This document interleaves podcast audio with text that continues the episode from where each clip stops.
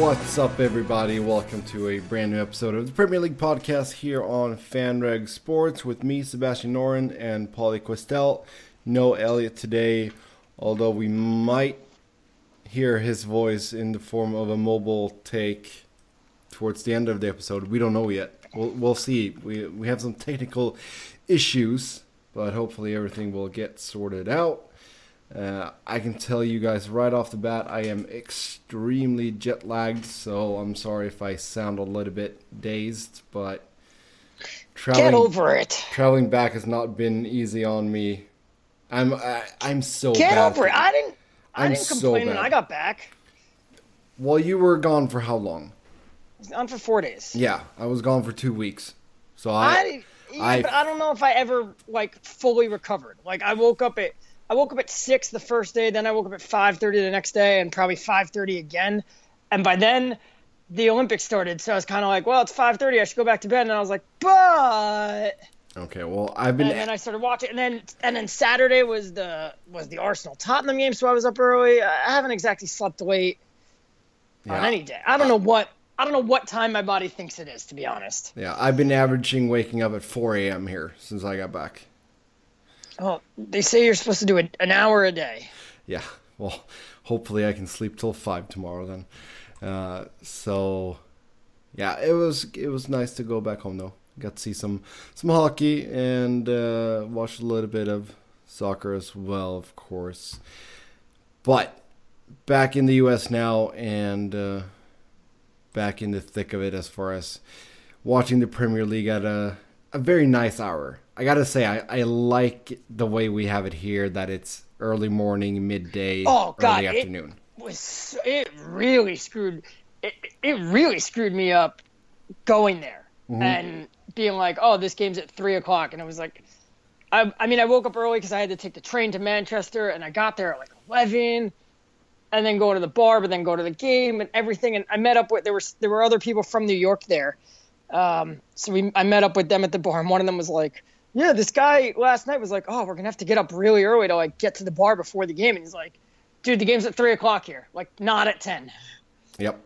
No, but that's definitely true. A lot nicer to just wake up and get right to the bar at ten a.m. rather than having to wait around until three in the afternoon.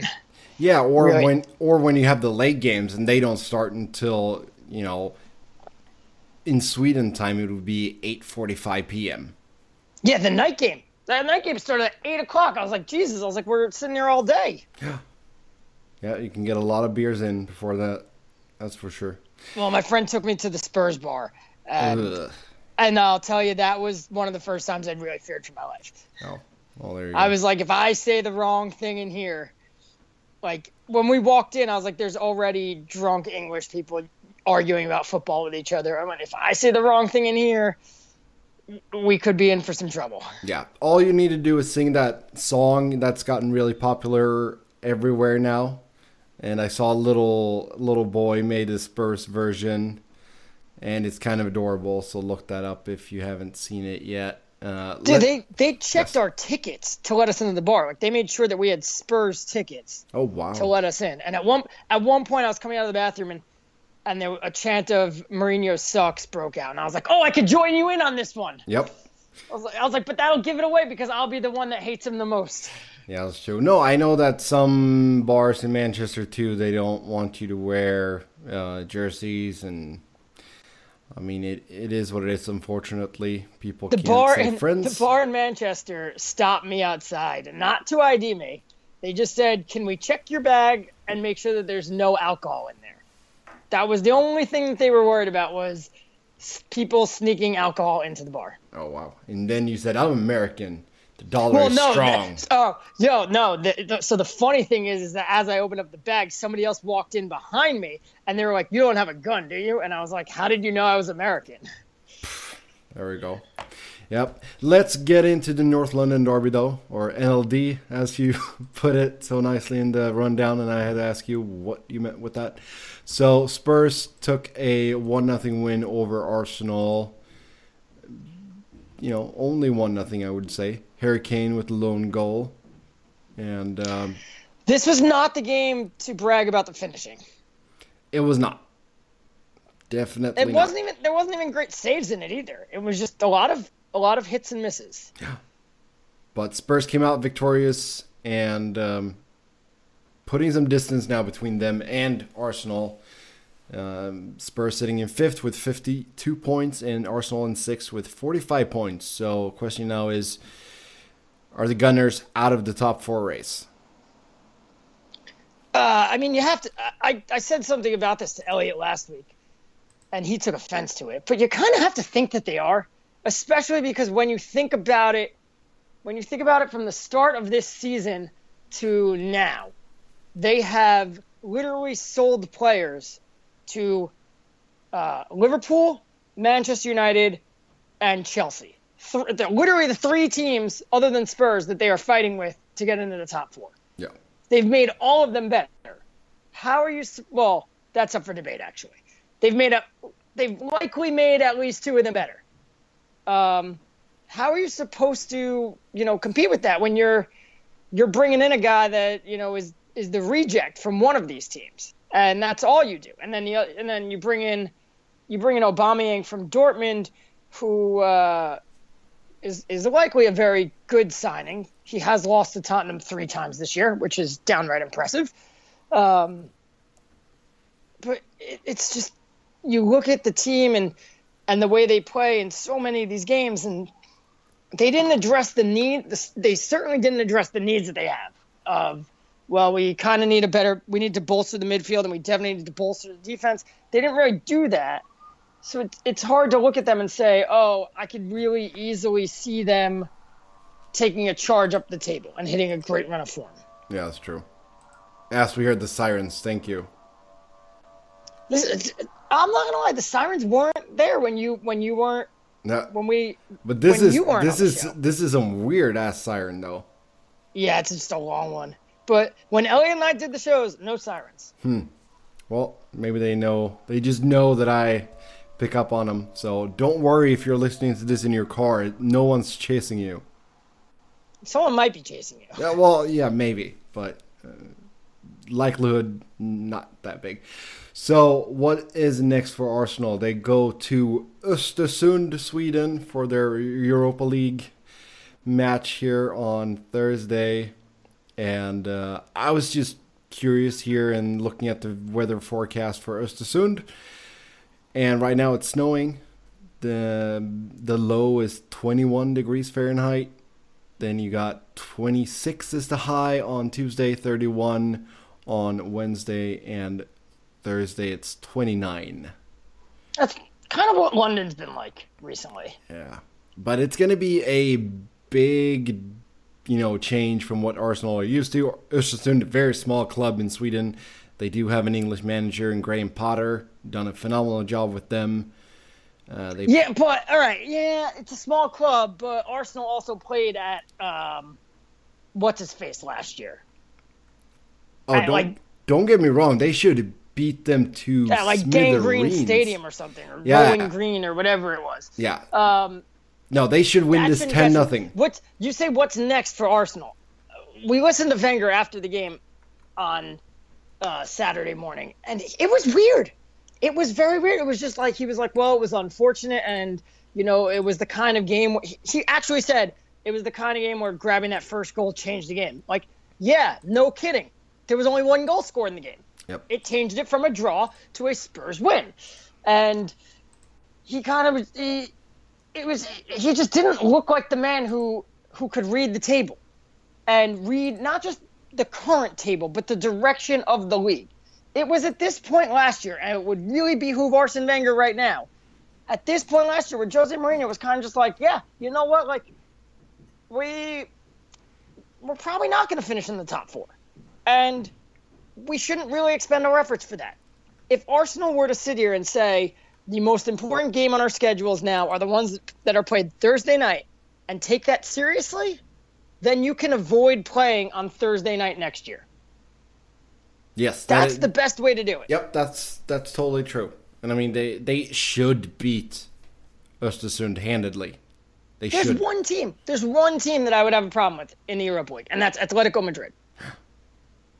I mean, there's Atletico Madrid, there's Dortmund, and that's it. And Arsenal have played Dortmund recently, and Dortmund are a mess this year. So you could be scared of them all you want. You could look at all the talent that they have. And Batshuayi is playing really well for them, but they did just lose Pierre-Emerick Aubameyang, who wouldn't be able to play for Arsenal anyway. Yeah. Um, like, there's nothing to be scared. There's Atletico Madrid. You should be able to beat Dortmund. You should be able to beat Atletico Madrid. I understand if they beat you. That, that is a tie that could go either way. Because uh, ordinarily I would favor Atletico Madrid, but this year they are also kind of – they've struggled. They've really they've, – they've kind of figured it out recently, but they have also struggled. Yeah. Otherwise, there's nobody in the Europa League that you should have to worry about. Hmm. I mean, I would be delighted to see uh, Östersund win this and keep the their incredible saga alive. I mean, just getting out of their group was – a phenomenal job by this minnow of a club, really. No one gave I them mean, any chance.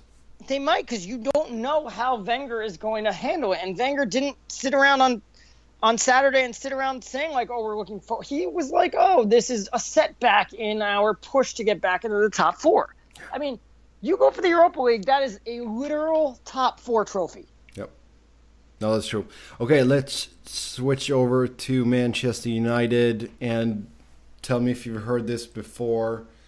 United, they play a possession game. They, it almost looks like a power play in hockey, but nothing happens. And then they drop points, and then Mourinho says that the other team was lucky. He didn't really say the other team was lucky. He, he said, was way he more laid back than that. They were lucky. He was way more laid back than that. Um, I mean, they were. They were lucky. United had a defensive breakdown. The ball went right in the middle. Newcastle took advantage. Boom, goal. Yeah. Don't. De- I'm not going to deny that. Now, why were why were Newcastle in a position where one goal could have swung the game that way? Well, because United's manager is terrible. But he, I wouldn't just say that he said that they were lucky. He kind of just seemed after the game like he didn't care. That's like his attitude right now. Is is that he didn't care, and uh, I think the way I phrased it to you in the in the rundown was Jose Mourinho convincing the world that he didn't exist. Mm-hmm. And we all you've heard the saying, the greatest trick the devil pulled was convincing the world he didn't exist. Yes. Somehow Jose Mourinho has convinced the world of the legend of Jose Mourinho, and it, it's it boggles my mind how. I mean, I guess it's because Ed Woodward is a doofus, but like how people just keep buying into this. And at this point, he just, he does, it doesn't seem like he cares at all about what's going on. I feel like he managed to negotiate this, uh, this contract extension with United just so that they can't fire him because then they have to pay him a lot. But as means, as a token that when he leaves for P S G this summer, they'll get a better better compensation package, because at this point it just doesn't even look like he cares about United. I would be delighted if he, if he left for P S G. I would too, but what is he leaving us with? He's leaving us with a team full of really expensive pieces that don't fit together, and you can't offload them. No, that that is totally true. But at the same and time, I don't want there him is, there. Right. There is maybe a way that they do fit together, but he is not interested in finding that. He's just interested in in putting them out on the field because their names. And we've talked about this before, and we talked about this when Alexis Sanchez's name was was being thrown out there. Is his team right now is just a bunch of individuals that don't play as a team, and he kind of like he just relies on individuals to have an individual moment of brilliance and save the team. Yeah. And by bringing in Alexis, he is just saying, oh, we got another good player that maybe can have an individual moment of brilliance that can save the team. But at this point, when Jose Mourinho goes, because after all these games, he keeps saying, well, I need better players. When he goes to Ed Woodward and says, I need better players, or says, I need Alexis Sanchez. And now granted, United did not pay for Alexis. They, you know, swapped Henrikh Mkhitaryan, who they, who they didn't want anymore. But don't kid yourself.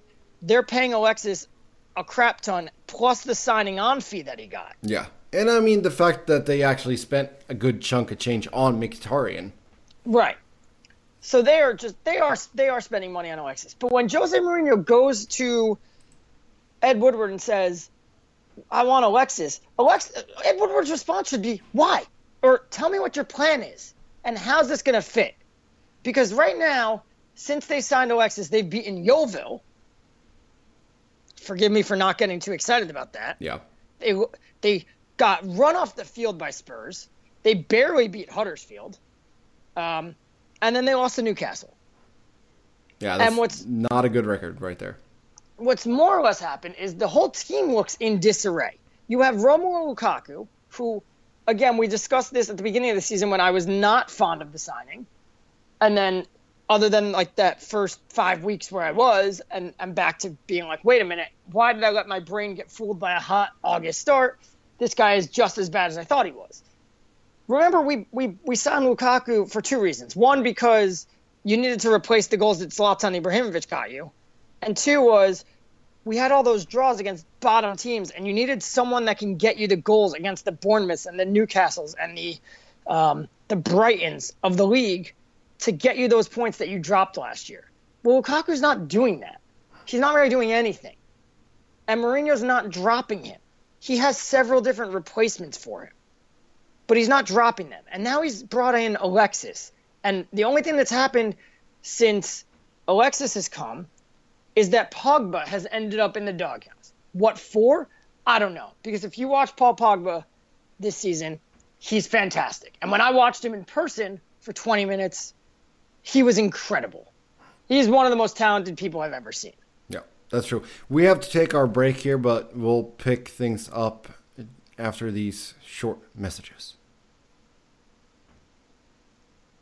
Okay, and we're back. Before we head over to Chelsea, let's wrap things up there with United. And like you said, it seems like Pogba has, you know, fallen into the icebox of Mourinho or whatever you want to call it, the doghouse. And like you said, I, I don't really understand why he's a player that is clearly super talented and who, you know, puts in the work. I mean, here's here's what it comes down to is before Alexis signed with United, so figure a year and a half. For that year and a half, Paul Pogba was subbed off for tactical reasons five times for United. Twice it was because he was coming back from an injury, and um, he was coming back from an injury, so he just couldn't play ninety minutes. Once it was we were up four one on Fenerbahce in the Europa League, so he was he came off with fifteen minutes left.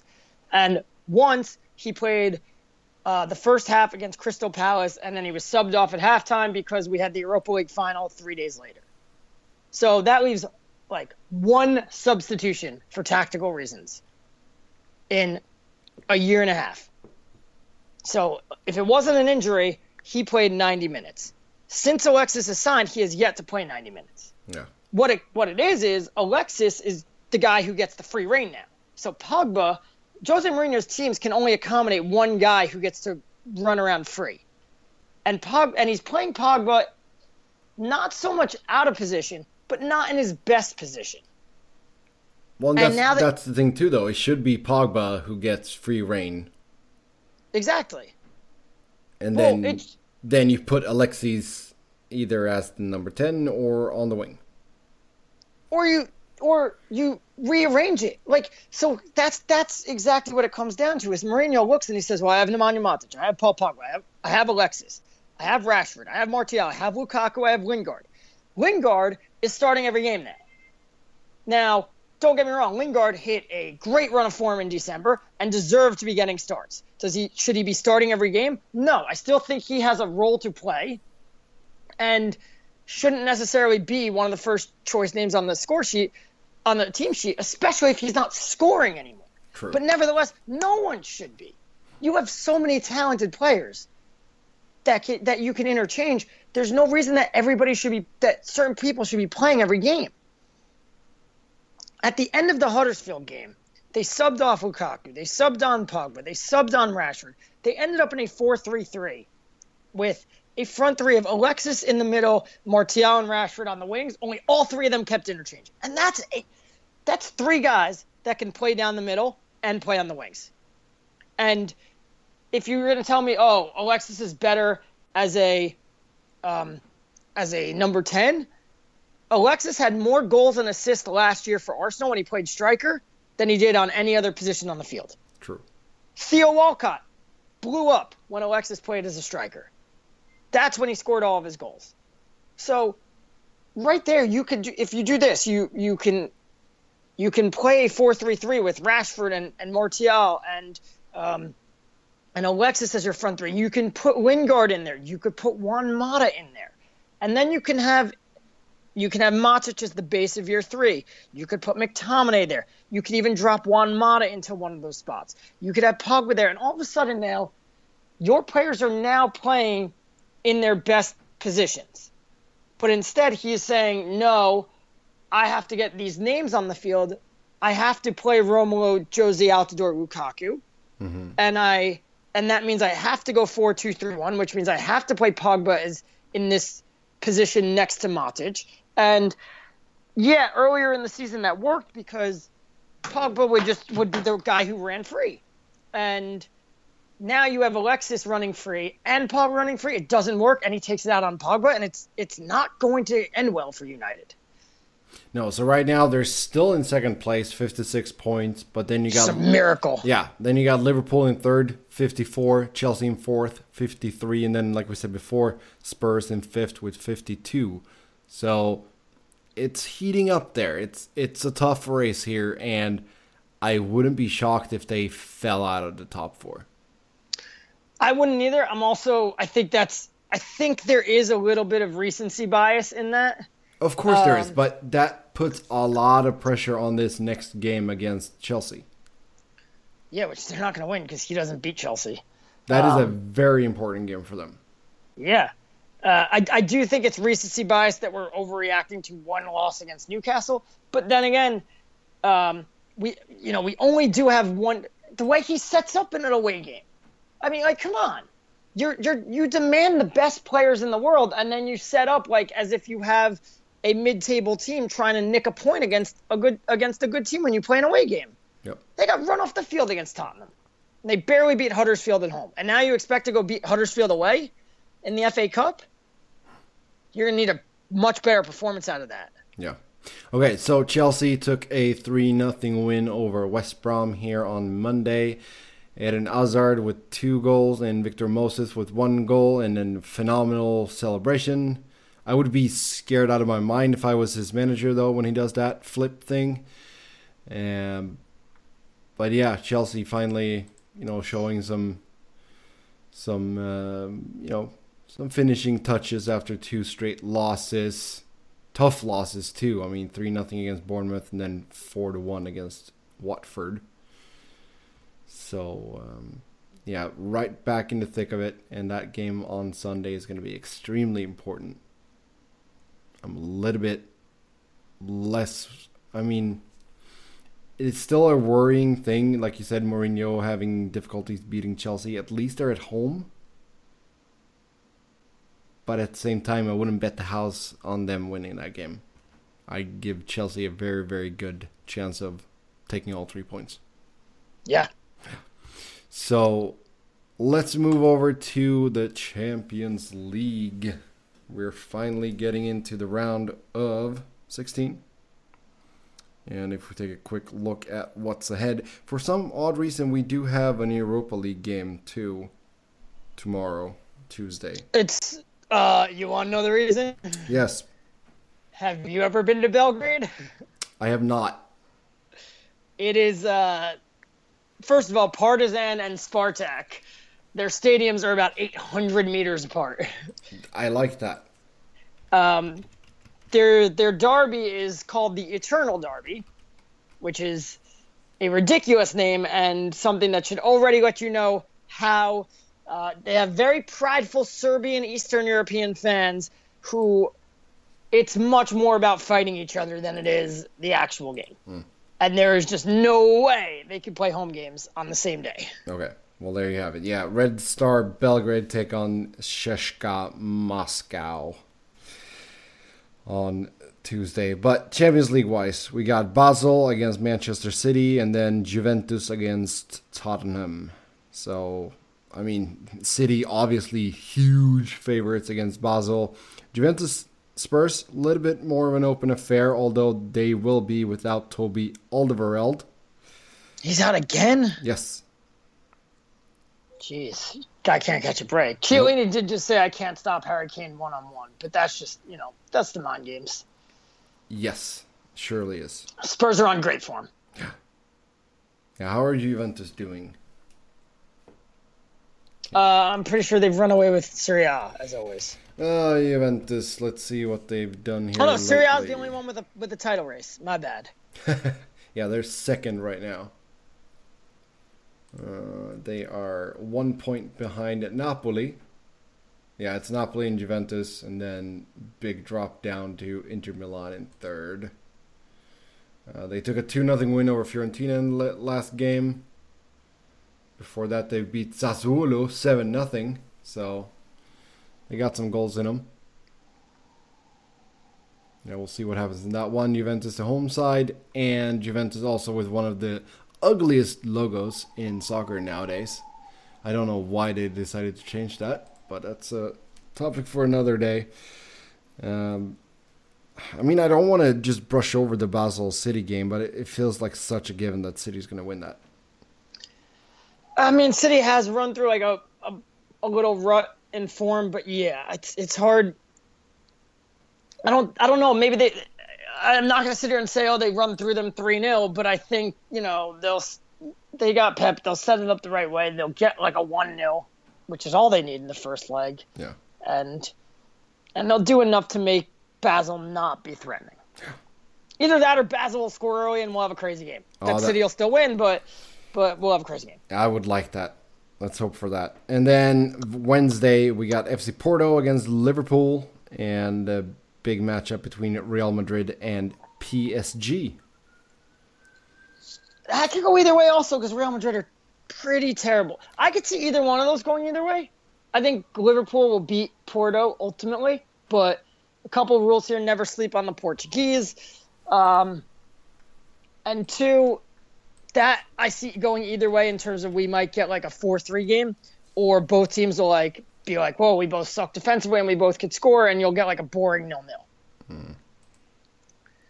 P S G Real Madrid, that that can that can get interesting, but I, I do think it's it's more of a do P, can P S G win the big one, um, or will Real Madrid get their act together? Yeah, I mean P S G. I mean they are turning, you know, up some really good results in Ligue one, which is, you know, it's only air quotes Ligue one. But it, it seems like Neymar is fitted in well, though he doesn't seem to get along too well with his teammates. But on the field, he's shocker. Been, he's been very, very impressive. But at the same time, Real Madrid at home, Champions League, they usually do pretty well. If P S G can get a, you know, a one one draw, I mean, they, I give them a good chance to go through. I, they just, they need to not lose this game. That is the, I mean, if they, if you can get a draw, even, I mean, you would like to get at least a one one draw, so you right. get that away goal. But even a scoreless draw, you'd take it, and then just trying to get, take care of business at home. Uh, like I said, Porto Liverpool, I hope for fireworks in that one.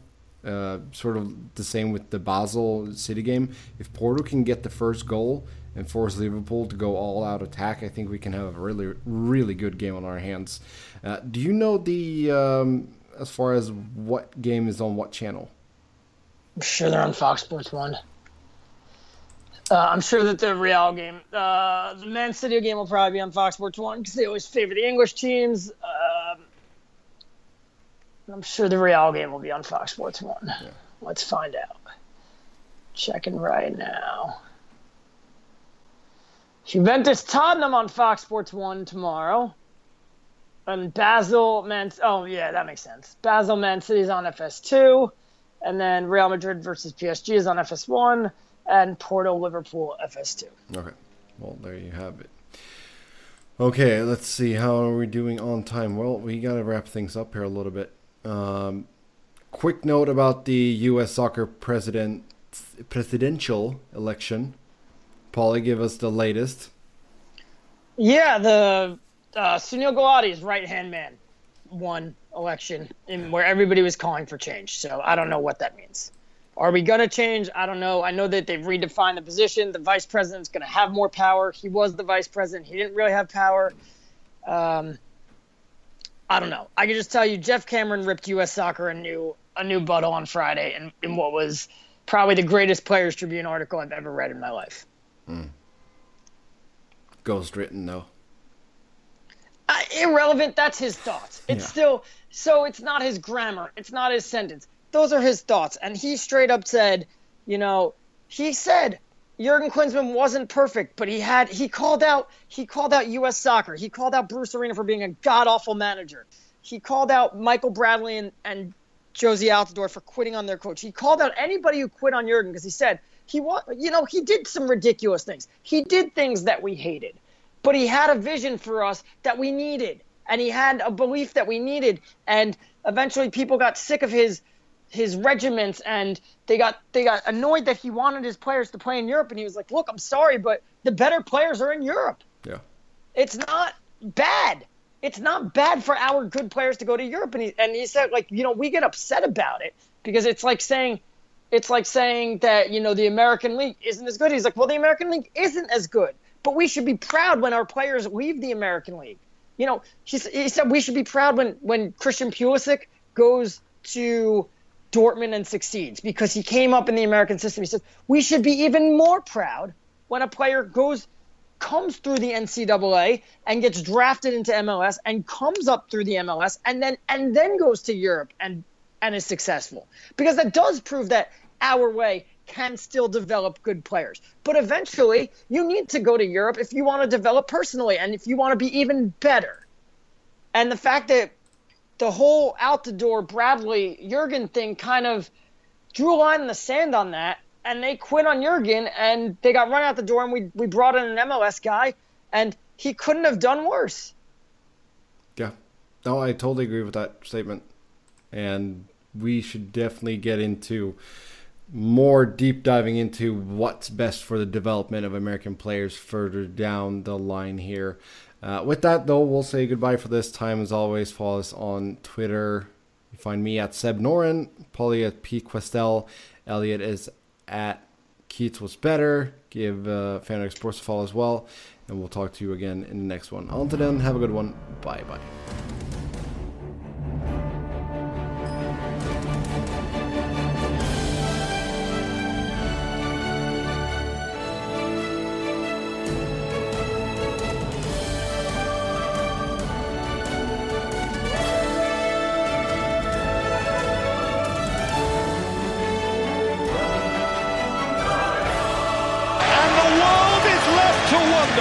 How on earth did that happen?